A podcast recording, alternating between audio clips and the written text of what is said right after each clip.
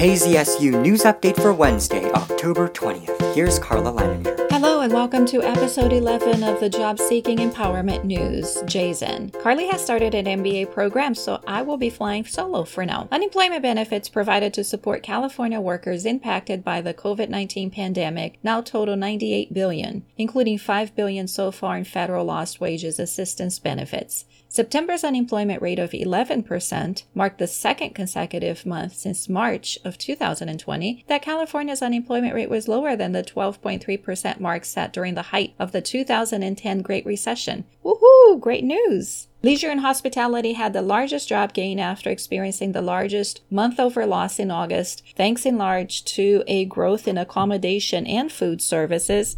That was an increase of about 48,400 jobs. All right, well done.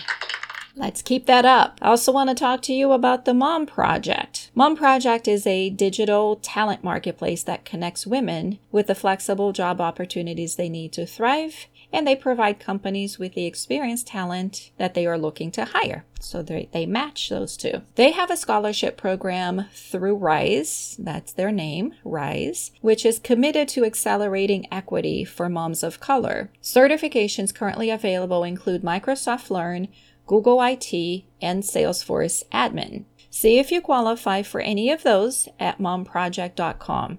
Think it's a really good idea if you're looking to pivot your career, maybe move from arts or from teaching to technology or corporate world, uh, check them out. I also noticed that Google will be soon introducing new certifications for data analyst, project manager, and UX design. I was able to sign up to receive an alert once they're made available. So that if that's something you're interested, check their website and make sure that you also sign up for the alert. I recently attended an event with guest speaker Libby Leffler. She's a former business lead to Facebook CEO Sheryl Sandberg and she's currently working as a regional president at Compass. She has been included in Marie Claire's New Guard list of the 50 most influential women in America and was named one of Fortune's most powerful women next gen leaders. She spoke about overcoming imposter syndrome, shaping our careers, managing failures, and leading as a new mom. Some of my favorite quotes from that talk that I would like to share with you are Lean into failures. They challenge us to grow. And boy, do they. Make sure that you have your failure story for your interview if you're interviewing. That comes up all the time. Be the zig when everyone zags. Have the courage to do what works for you. So if you're thinking about pivoting your career and it might be something that people are against, think about that. Be the zig when everyone zags. Do something new. Do you. Have a hype squad. You need to have people that will pump you up in key moments. Do you have a hype squad?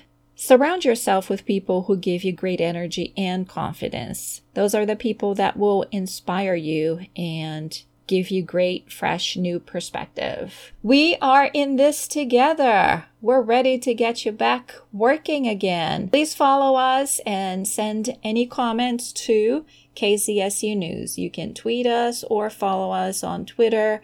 You can also follow me on my Global Ginga on KZSU page on Facebook and Instagram. And I hope you can catch me on Tuesdays. I also play a world music radio show on Tuesdays from 6 to 8 p.m. right here on KZSU 90.1 FM. I'll talk to you next week. Have a great time. Thanks, Carla. In other news, Stanford has reported nine new cases of COVID 19, all athletes across three different teams. Santa Clara County will not allow in person attendance of 49ers games at Levi Stadium despite state approval by two raccoons. San Francisco is the first Bay Area county to move into the yellow tier, which means that non essential office buildings could reopen by November. San Francisco supervisors have passed the CAREN Act, which makes racially biased phone calls to 911 illegal. A California Court of Appeals has mandated San Quentin Prison to reduce its population by 50% due to breakouts of the coronavirus. PG&E again warning of power shutoffs as a red flag warning is in effect beginning Wednesday night due to gusty winds and dry conditions, but temperatures will be on the decline through the weekend. I'm Ken Durr, KZSU News.